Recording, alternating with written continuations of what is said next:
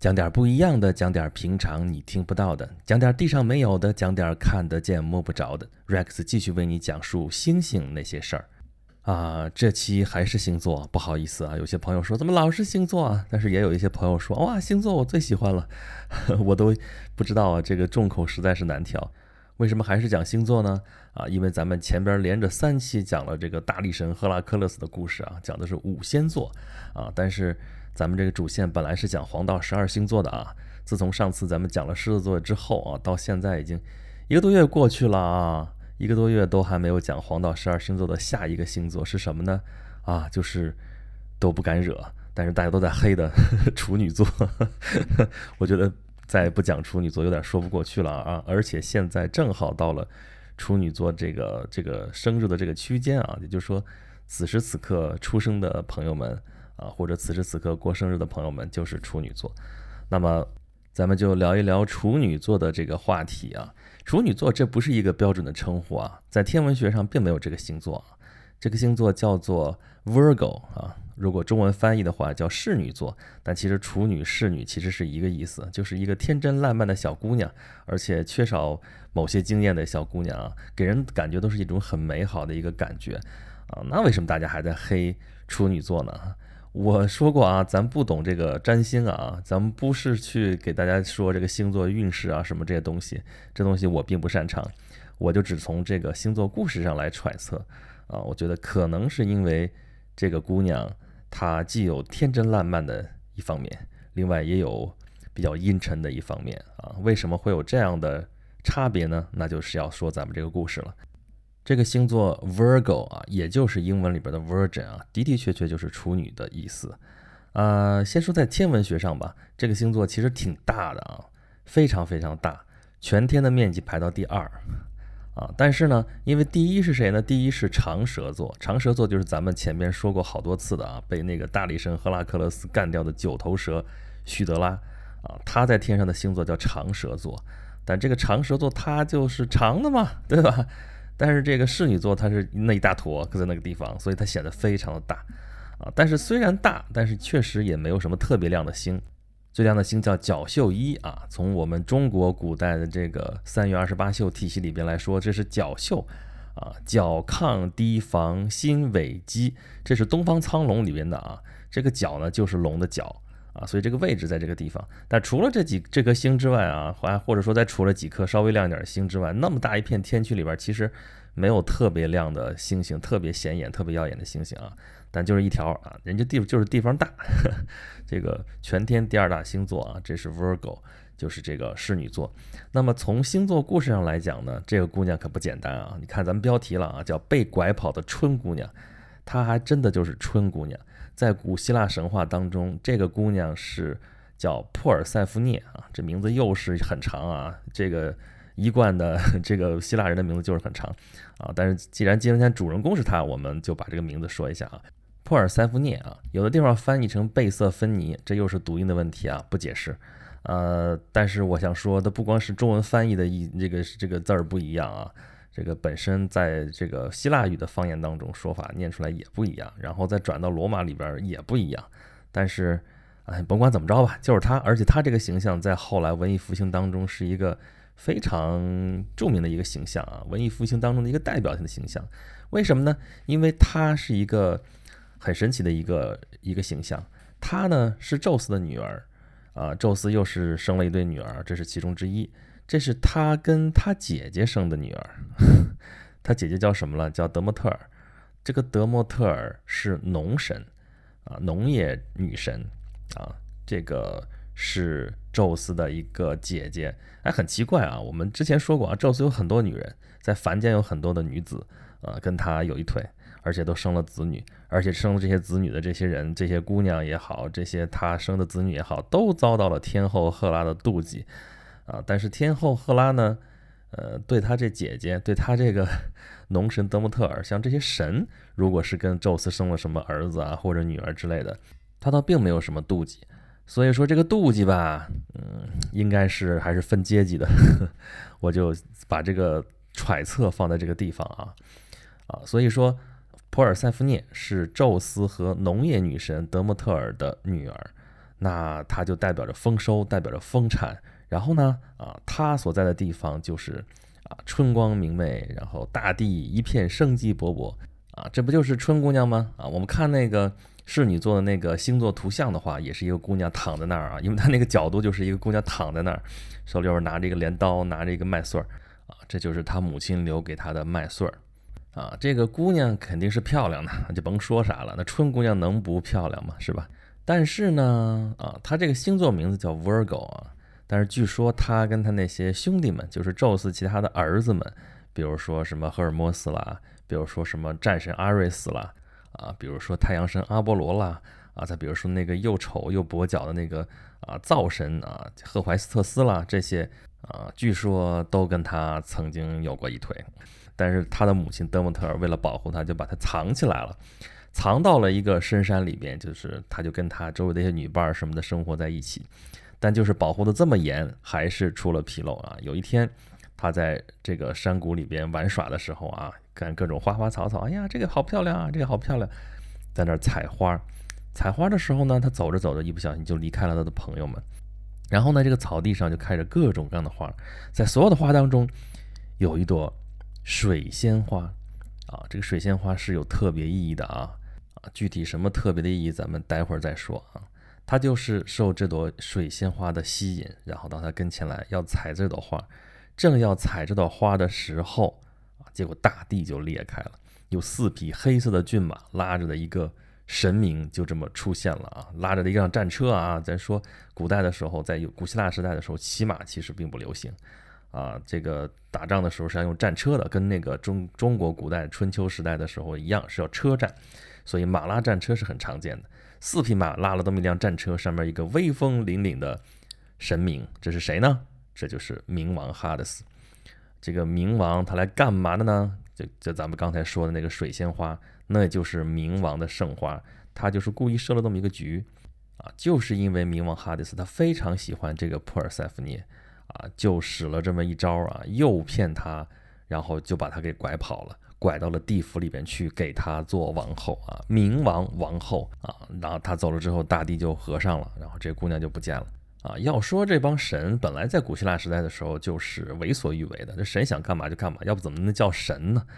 啊，那么神掳走个把人，这本来也不算啥稀奇事儿。但问题就在于这姑娘珀尔塞福涅，她你可别忘了她妈是谁，咱先不说她爸是谁啊。他妈是谁啊？他妈是德莫特尔。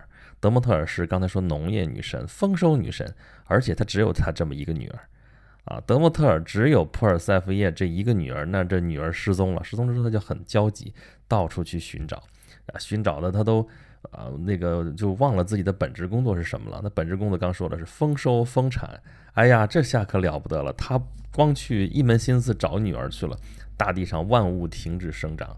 这可了不得了，这个就已经造成了这个神界的一个影响了啊！这可不是抓了一个什么什么人就那个一个普通老百姓，然后一点影响都没有，那怎么办呢？这个众神这时候开始慌了啊！这个太阳神啊，这个太阳神说的不是阿波罗啊，这个其实古代古希腊的时候，这种啊太阳神是各个民族他们都混在一起了，有在这个里边他叫这个名字，在那个里边叫那个名字啊。现在我们熟知的是太阳神阿波罗。但实际上还有一个赫利俄斯啊，他看到了这个情况怎么回事，他就告诉德姆特尔说啊，你的女儿是被冥王掳到了地下去了啊。于是这个德姆特尔就到地下去找这个哈迪斯要人，哈迪斯就不放人啊，这就开始僵持啊。他们僵持着不要紧啊，刚才是慌里慌张去找，这万物已经停止生长了。好家伙，这回丰产女神直接跑到地底下去找女儿去了，这就不是一般的影响喽，这就万物就荒芜了。整个都荒废了，那人活不下去，那这些神也没人供奉，也日子不好过，所以宙斯就出来打圆场了。哎，这个事儿很稀奇啊，他可本来是普尔三分年的父亲呢，啊，但是你别忘了啊，这个他的母亲，就孩子的母亲是德莫特尔，是他姐姐，啊，这个当事人啊，或者说在这里边应该是犯罪嫌疑人啊，都不是嫌疑人了，这个罪犯。这个掳走那普尔塞夫涅的这人是冥王哈迪斯，冥王哈迪斯也是宙斯的兄弟啊。这个当时是他让出了大地，然后到地下去统治冥界，这宙斯才能统治人间的，所以他还是得卖他兄弟这么一个面子。那怎么办呢？这就跟只好来商量这事儿，咱官司没法打，咱们调解吧。啊，说这个宙斯就跟这个呃这个冥王哈迪斯说，你这不行啊，你这你看啊，德姆特尔，你把咱姐留在这儿地下，你你放着他，你摁着我的女儿不放啊，他的女儿不放，呃，他结果农神就不往大地去，然后这个大家日子都不好过，你还是还给他吧。这说来说去，最后。这个冥王哈迪斯说：“那心有不甘，那也没有办法，因为毕竟好歹这个宙斯是众神之王，这面子还是要卖。所以说，好吧，我答应了，让这个普尔塞芬涅回到地面去。但是他让他回去之前使了一个心眼儿啊，让他吃了四颗石榴籽，有说是六个六颗的啊，有说是四颗的啊。我觉得咱就四颗吧，你待会儿就知道为什么说是四颗了啊。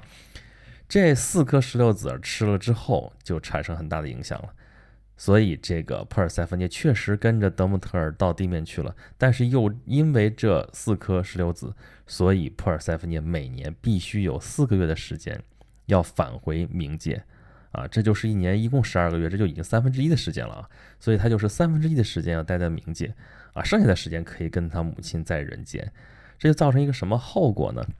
就是当这个普尔塞芬涅回到大地上，跟他的母亲丰产女神、丰收女神、大地女神德莫特尔生活在一起的时候啊，万物复苏，万物成长，这就是春天来了啊！但是等到他这四个月在冥府的时候，这个这闺女到冥府去了，这个啊德莫特尔他也没有什么心思做他的本职工作，所以大地一片肃杀。啊，然后就没有什么出产啊，这就是春姑娘跑到地下去了，啊，所以你就可以知道这个春姑娘是有多么的重要，而这个普尔塞夫涅的形象，你也就可以知道了。她一方面啊，一个角度上去看她，她是个天真烂漫的小姑娘，咱甭管她有过什么什么样的经历吧，但总之她是以这样一个形象示人的，而且她在地面上的时候也是在起这方面的作用啊，所以这是一个很正面的一个形象。啊，但是另外一方面呢，啊，那四个月或者说那六个月呢，根据那个石头子的数字多少，他在地下的时候，在冥王府的时候啊，他就是冥王的王后啊，这个王后就很冰冷、很阴沉啊，铁石心肠，就是这么一个形象。所以这是两个截然相反的一个形象，在这一个姑娘身上体现出来了。所以 再说句开玩笑的话，说你还敢惹处女座吗？你哪知道她是哪一面现在正对着你？啊，这个故事呢，确实也跟其他的那个故事一样，也有其他的一些版本啊。说这姑娘之前不是那么善良啊，是反过来的啊。她原先是地狱里边的一个什么什么女神啊，后来她怎么怎么样，那是另外的版本。咱们只说主流的一个故事，就是我们刚才讲到的普尔塞夫涅这样的一个故事。但是有关她的故事其实还没有完，在各个故事当中，零七八碎都跟她有点关系啊。比如说咱们之前讲赫拉克勒斯的时候，还记不记得赫拉克勒斯在办那十二件伟业的时候，第十二件就是到地狱去找那那个三头犬要带回去。啊，但是呢，他在那地方就碰到了他之前的两个朋友，一个是特修斯啊啊，另外一个叫做珀里托俄斯啊，这名字又很拗口，你就知道这是特修斯的朋友啊，同时也是赫拉克勒斯的朋友。他去地狱的时候，发现这俩哥们儿正在地狱里边锁着呢。为什么呢？就是因为这俩哥们儿有点心比天高啊，是不是命比纸薄咱不知道，但是心比天高啊。他们吃了雄心豹子胆，就想过来抢这个冥后普尔塞夫涅。啊，他们之前是说他们要给自己找老婆啊，一定要找宙斯的女儿啊，只娶宙斯的女儿。他们两个已经发誓了啊，所以他们俩去合伙劫夺了咱们之前说过那个大美女海伦啊，就是后来在特洛伊战争当中，啊，就是为她而打的这场仗啊，被那个帕里斯拐跑了那个海伦。那个时候海伦还太小了啊，太小太小太小了，所以这俩哥们儿就把这个海伦劫夺了之后，绑架了之后啊，就把他。呃，说你还没长大呢，等长大了之后嫁给特修斯啊，这是抓阄决定的啊，抓阄决定的是特修斯，所以说他就交给别人去抚养啊，让那个海伦慢慢长大，等长大了好嫁给他啊。这个后面的故事，海伦咱们之前说过了，讲双子座的时候，他的两个哥哥啊，这个波利丢克斯和卡斯托尔就过来解救他，把海伦给救走了，这是前情提要啊，这前面的故事。但是呢，特修斯和这个帕里托斯他们两个人。本来说好的是给各自找一个美女啊，而且必须是宙斯的女儿做妻子。那抢回来一个，他们俩抓就是特修斯赢了。那特修斯很够哥们儿啊，从这个哥们儿义气上来讲很够哥们儿。然后就跟这个珀利托斯说：“咱们一块儿再去给你抢一个宙斯的女儿。谁呢？看中了就是这个冥王哈迪斯的王后，就是这个啊珀尔塞福涅。啊，要说这二位的这个胆儿还真是够大的，但是这个事情可就没有那么顺了啊。二位已经是英雄迟暮，这时候年纪已经很大了，而且这个时候命运没有眷顾他的这一旁啊。到了冥王这个地方的地盘之后，到了冥界就被冥王给关起来了，就这属于偷鸡不成蚀把米。然后好不容易盼到说赫拉克勒斯来了，这碰巧来了。他就把特修斯给解救出来了。等他还想再解救这个普里托俄斯的时候，时间来不及了，所以他只是把特修斯给救走了啊。而这个普尔塞福涅后来，是说你把这个地府搅得那么乱，也没什么好处。他来劝说冥王说，你就让赫拉克勒斯把这个三头犬给带走吧。所以这样三头犬才被赫拉克勒斯带走。这也是这个珀尔塞福涅这个冥后他做的一件事情。而还有另一件事情更有意思，这个事情它是一个宫斗的故事。宫斗就是说。啊，这个珀尔塞福涅啊，他本来没想成为冥后啊，呃，他本来在人间自由自在生活的很好啊，很阳光，很都挺好。他本来也没有想去当这个冥后，但你不想，有人想啊，他不想，有人想，谁呢？有个有个侍女叫做明塔啊，她是冥王哈迪斯的侍女，她一心认为自己就将成为冥后啊啊，就天天心心念念，这是这个属于小女生的一个幻想吧。但是没有料到的是，哈迪斯宁可去抢了一个女人回来，啊，女神啊，不是女人啊，宁可去抢一个女神回来，也不愿意去明塔，所以明塔的这个希望就破灭了啊，所以他就妒忌不已啊，然后就想要害这个珀尔塞福涅，然后到处去宣扬说，他比那个珀尔塞福涅这美丽高贵多了啊，这个哈迪斯一定会回到他身边的，啊，要要把他扫地出门，要怎么去害他，怎么怎么怎么着。那这珀尔塞福涅就体现出来了，说在地府的这个珀尔塞福涅远远不是一个性格单纯的小姑娘啊，这个他就把这个明塔疯狂的踩成了尘土，这这这这话，就你要恨一个人的时候，你你你能怎么样？你就对他不友善啊，有有点力量的时候会怎么样？可能会杀死他，哇，这就已经很过分了，他可直接把明塔给踩成了尘土。但是哈迪斯对他毕竟还是有点感情啊，就出于同情，就让他这个骨灰啊，这时候明塔已经算是被挫骨扬灰了啊，从他的骨灰当中让他长出了一根草，这个草叫什么呢？叫薄荷。哎，薄荷，薄荷，这个英文里边叫什么？叫 mint 啊，就是明塔。所以这个神话从这儿来的，这个薄荷草就是跟这个冥王的侍女有关系，跟这个冥后也有关系。啊，这个角度你已经看到了啊。这个明后，你说他是不是 Virgo，是不是 Virgin？这时候肯定已经不是了啊，他已经是王后了。呃，他的性格也不是那么友善。啊，还有另外一个很著名的故事，就是维纳斯和阿多尼斯的故事。阿多尼斯啊，维纳斯和阿多尼斯，就是我回头要讲一下，就是这个莎士比亚。莎士比亚曾经有一部长诗，写的就是这个维纳斯与阿多尼斯啊。维纳斯就是在希腊神话里边的名字叫做阿弗洛狄特，就是爱与美的女神嘛。我们都知道她叫维纳斯，这是罗马的名字。这个阿多尼斯是谁呢？是一个美男子啊，是著名的希腊美女 Mira 啊。这个阿多尼斯是 Mira 的儿子，但他是一个乱伦的产物啊。咱就具体这关系就不说了，太乱了啊。一出世的时候，这个阿多尼斯就非常的俊美。啊，我们知道在古希腊的时候，欣赏美女是一方面，欣赏美男子那是更重要的一方面。啊，俊美无比，这个时候连爱神维纳斯或者说阿弗洛狄特都爱上了他，一见钟情，然后他就把他给抢过来，啊，他自己又搞不定这件事儿啊，就拜托明后普尔塞福涅，拜托他抚养。啊，这个明后这个时候还带着一个善良的一个心，说啊，这这个孩子很漂亮，然后就把他。养大，但是等阿多尼斯长大的时候，明后有点后悔了，因为他也爱上了他，就舍不得让他离开。那这两个都是女神啊，都是响当当的女神，都很厉害，都是啊，不是主神。那个明后不是主神，但地位也很高。那这两个女神互不相让，怎么办呢？就让宙斯来裁决。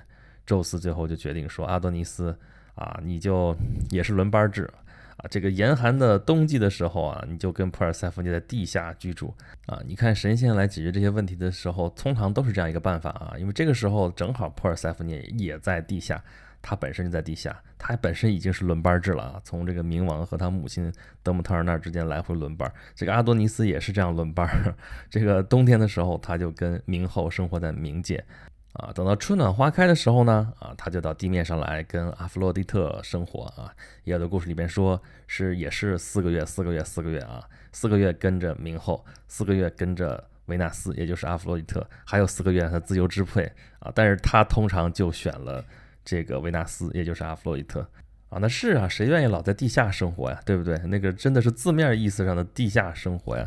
所以能在阳光明媚的地方，那肯定是在阳光明媚的地方。啊，所以这也是普尔塞福涅曾经掺和过的这样的一件事儿啊。他掺和的事儿还有很多啊。有一个版本说，狄奥尼索斯就是那个酒神，也是他的儿子啊。当然这是其中的一个版本啊。这个酒神后面我们会有一期专门说，因为他也很神奇、很著名啊。他也是凡人的儿子啊，宙斯和凡人的儿子，但是他却有拥有主神的地位啊。这个他的故事也很有意思，咱们回头再讲啊。那么再有跟这个普尔塞福涅有关的事情，就有点不堪了啊。这个她本身是宙斯的女儿啊，宙斯和德姆特尔的女儿。但是宙斯跟他这个女儿还生了一个女儿啊，而且是假扮的这个冥王哈迪斯来跟这个他自己的女儿约会，然后最后生下来的是女儿，叫什么呢？阴谋女神。为什么她是阴谋女神呢？就是因为她跟他见面的时候是要伪装，是要有阴谋才孕育，才生下了这个女神，所以她是阴谋女神。啊，所以这些后面这些碎片的故事，甚至比那个主干的这个故事还要多啊！你就知道她这个是侍女座，是普尔塞福涅，然后她本身是一个天真烂漫的小姑娘，被冥王掳到地府去做冥王的王后啊！这本身命运其实挺悲惨的，再加上他妈不是一个普通的妈，他妈一罢工，整个世界就瘫痪了，就万物停止生长了啊！所以她的能量还是很大的，而。啊，我再说一遍，就是处女座的这个性格什么的事情，我并不知道，并不了解啊。如果跟这个星座有一点关系的话，那么就从这个故事里面找，那就是从他这两面不同的、截然相反的这个生活环境和因为这个生活所造就的他们的性格的不同，可能跟这个有点关系吧。我也只能说到这里了，求不黑，好吧，咱们今天这个节目就说到这儿啊。大家如果有什么意见或者建议，欢迎到我的微信公众号“轩辕十四工作室”里边啊来跟我吐槽、跟我聊天儿啊。咱从现在开始还有一些不一样的东西啊，就是在公众号里面有可能会时不常的会发一些在各大平台听这个演讲录听不到的一些东西。呃，具体到底是什么，大家自己去公众号上去看吧。好，咱们这期节目就这样，下期咱们换一个换换脑子啊，不讲星座了，到底是什么？下期再见吧。